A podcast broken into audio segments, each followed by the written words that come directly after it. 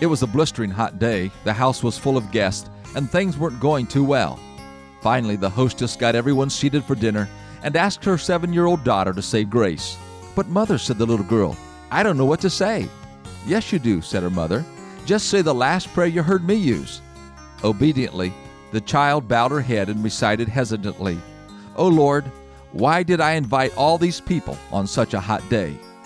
This humorous illustration reminds us of the importance of teaching our children. If we see children as a reward or a gift from God, we will sense an accountability to Him for their training. In one of our baby dedication ceremonies, we asked the parents of the children, Do you recognize the serious responsibility which comes to you with the gift of this child, and that it is your duty to teach and train them from their earliest years for the service of God, as He instructed His servants of old?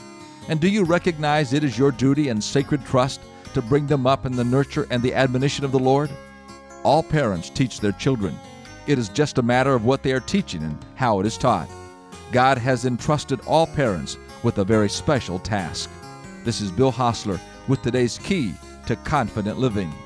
Scripts for today's key to confident living are now available in book form by calling toll free 1 888 333 KEYS.